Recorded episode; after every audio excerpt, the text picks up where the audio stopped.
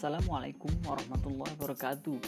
Sebelumnya, terima kasih sudah mau mendengarkan konten ini. Selamat datang di konten News Auto.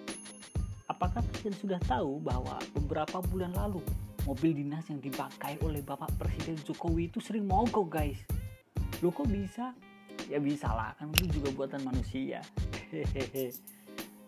Mobil dinas baru ini akan menggantikan mobil lama yang dirasa sudah tidak layak karena telah berusia 10 tahun. 10 tahun. Belum seberapa.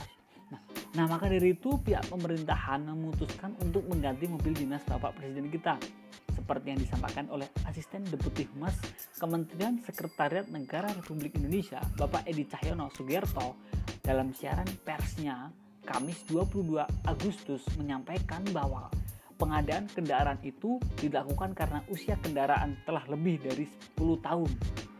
Nah, mobil dinas baru Bapak Presiden Joko Widodo periode 2019 sampai 2024 bermerek Mercedes-Benz S600 Guard dan ini memiliki spesifikasi mirip mobil militer loh. Seperti yang disebutkan oleh Bapak Hari Arfianto, Deputi Direktur dari Mercedes-Benz Indonesia, mengatakan bahwa konsumen di kelas ini akan dicek latar belakang dan kepentingannya gitu. Ya, bukan sebarang mobil sini sebenarnya.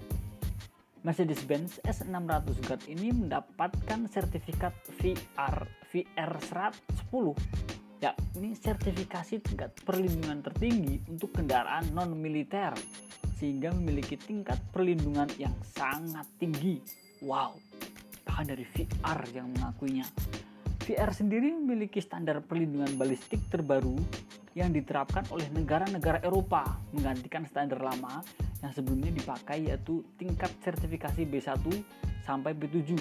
VR10 sendiri sudah di atas tingkat B7. Jauh sekali. Bahkan kaca dari mobil Mercedes-Benz S600 Guard terbuat dari polikarbonat dengan ketebalan yang disesuaikan untuk meredam hantaman peluru kaliber 7,62 mm. Gua pakai buat ngeras ini.